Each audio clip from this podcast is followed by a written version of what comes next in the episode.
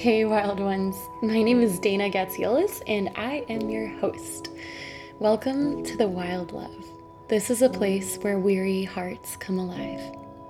So, I recently laid my heart out on the table and shared the feelings I had with this guy that I've been seeing for the better part of 2023. And you guys, he told me he was unable to reciprocate the feelings. Ugh, rejection hurts like hell. There is truly no way around it. But this one in particular has just been super difficult to work through. I think it's really because when we're rejected, we hit, we touch on grief. And when we hit grief, it's like an octopus with all these tentacles, and it tends to just touch every single place in our lives where grief is still happening where it's still not been completely worked through. So I'm really working through a lot of grief that um, I haven't completely let go of over the last couple of years. So I was talking to my counselor about this overwhelming grief in the aftermath of this rejection, and she made a suggestion that really resonated with me. And I thought it was profound enough to actually share with you guys. And that question was what if you took a break from dating? Here's the thing I really have not been pursuing dating at all. I'm not on any of the apps, they're just not my thing, no judgment. But I have been open to opportunities when they've come my way. so she allowed me to kind of figure this out on my own. And what I realized that I've been doing without even really being conscious of it is that I've been looking to men in order to validate my experience and my existence, in order to feel worthy, in order to feel good about myself and like I am okay to take up some space in this world. I know, it's ugly. This is likely due to my religious and cultural programming, but it runs really deep for me. If I'm not seen by a man and applauded by a man, what does that even say about me? Even just a few texts thrown back and forth between a flirty guy friend can soothe the sting of these questions that I love to avoid. Like, am I enough? Am I worthy of being seen? Can I take up space? So, after my counseling session, I took some time to get really honest with myself and created my very own dating detox rule book and or like a guideline, I guess. And there's just two rules I have. Number one, no flirting and no accepting date invitations for the next three months. And number two, no reaching out to men who are anything other than purely platonic friends. And the key is to get really honest with myself about who those men are and the ones that are on the borderline flirtatious side. I needed to communicate with them before my container started to share what I was doing. So, the first of my rules, the no flirting and no dating thing, is really easy for me. Honestly, that's okay. The second one has proven to be so much more difficult and honestly, this surprised me. I kind of thought that it would be harder to not, you know, date or be flirtatious. Um, but it's proven that that's the easier part. The the harder part is letting go of some relationships that have become such sources of comfort for me. I didn't realize how often my impulse to connect with a man would come up in an attempt to soothe any anxious feelings or bouts of loneliness that would just pass through me. So the night before I started my detox, I, and I don't know what else to call it, you guys. Detox, I don't know. I've also heard no man diet. That doesn't resonate with me as much.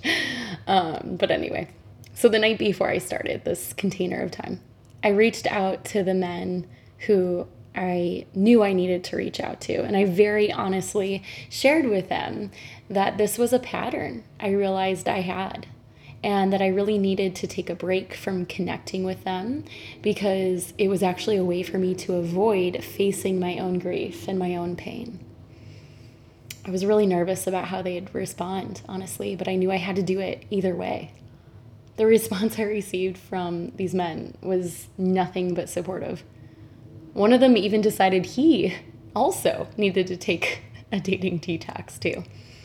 Another one did some research and sent me some resources to help me make the most of this time. It just goes to show that when we show up authentically and honestly and share our truth, we give others permission to respond in really kind and beautiful ways too, even to really kind of tough and awkward news. Here's what I know if you want a new life, it's going to cost you your old one. Let me say that again. If you want a new life, it's going to cost you your old one. In order for something new to come in, we have to let go of the old way of being, the old way of believing, and the old way of doing. So it's been just about two weeks since I've made my commitment. And honestly, guys, it's been so much harder than I thought it would be. Sometimes my grief feels as big as a mountain. There are moments when I just want to reach out to this one man in particular who I know cares deeply for me because his presence always brings such comfort to me. Attachment can be such an addiction, not unlike substances. I've removed my own addictive behavior and I'm taking time to face the pain. I think it's similar to coming off of alcohol or drugs. Honestly, I know that sounds ridiculous, but it's true. So, what I'm coming to accept is that loneliness is just part of the human existence. It's part of our experience here. The longing for partnership is wonderful, but even that will not completely fill the longing that is built into all of us. There's this deep, deep longing, deep calling out to deep. I was a theology major in college. I went to the University of San Diego, and there is uh, this one quote that always stuck with me, and I believe it was St. Athanasius. And it goes, Our hearts are forever restless until they rest in thee. I think the truth is, is that God built this longing into us so that we can remember that this place, this world, is not our true, real home. We're merely travelers passing through. That's my belief. You don't have to hold it. so here I am, feeling the immensity of the longing and also feeling the deep capacity for joy that's been carved out by the longing. And all of it the joy, the grief, the mountain, the valley it all belongs. I'm not going to be able to tie this episode up in a bow and say how great everything is because the truth is, it's hard, it's tough. But I'm looking forward to all of the gifts that are going to come from taking this time to do this really, really hard thing. And as one of my best friends, Sheila, said and reminded me today, you can do hard things. I have faith that the best is truly yet to come. I want to finish by sharing a poem that I recently read by David Whyte. It's called Sweet Darkness. When your eyes are tired, the world is tired also. When your vision has gone, no part of the world can find you. Time to go into the dark, where the night has eyes to recognize its own.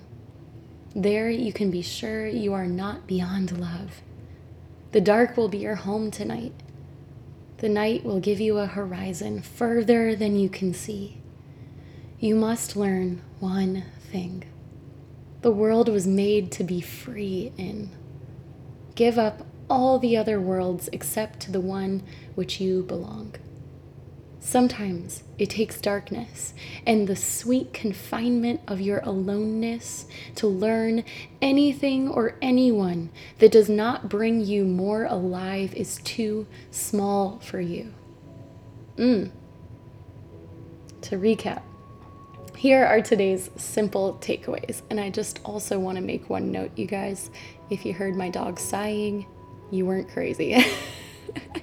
he sighs at me when I don't pay enough attention to him. Um, I apologize for any funky sounds. I just moved into a new apartment, and so I'm still getting used to how to record here and what time and where and all that. So we'll work on those things. But here we go. Here are today's simple takeaways. Number one, get honest with yourself about the relationships in your life. Do you look to others to validate your own sense of worth? If so, do you think you could have the courage to remove yourself from them for a period of time in order to heal the parts of you that you've been avoiding? And number two, rejection is truly an invitation into a more aligned life. When the pain comes in hot, remind yourself that this is an opportunity to choose yourself to commit to deeper levels of healing and becoming the version of you that you've always wanted to become. It's a blessing.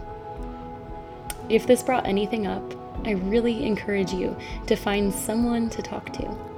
And if you're looking for trauma informed mentorship, you might want to work with me. You can check out my coaching container on my website, which is danamariemusic.com, and you'll see the tab for mentorship. Until next week, I hope you remember to choose and love the great love of your life, you.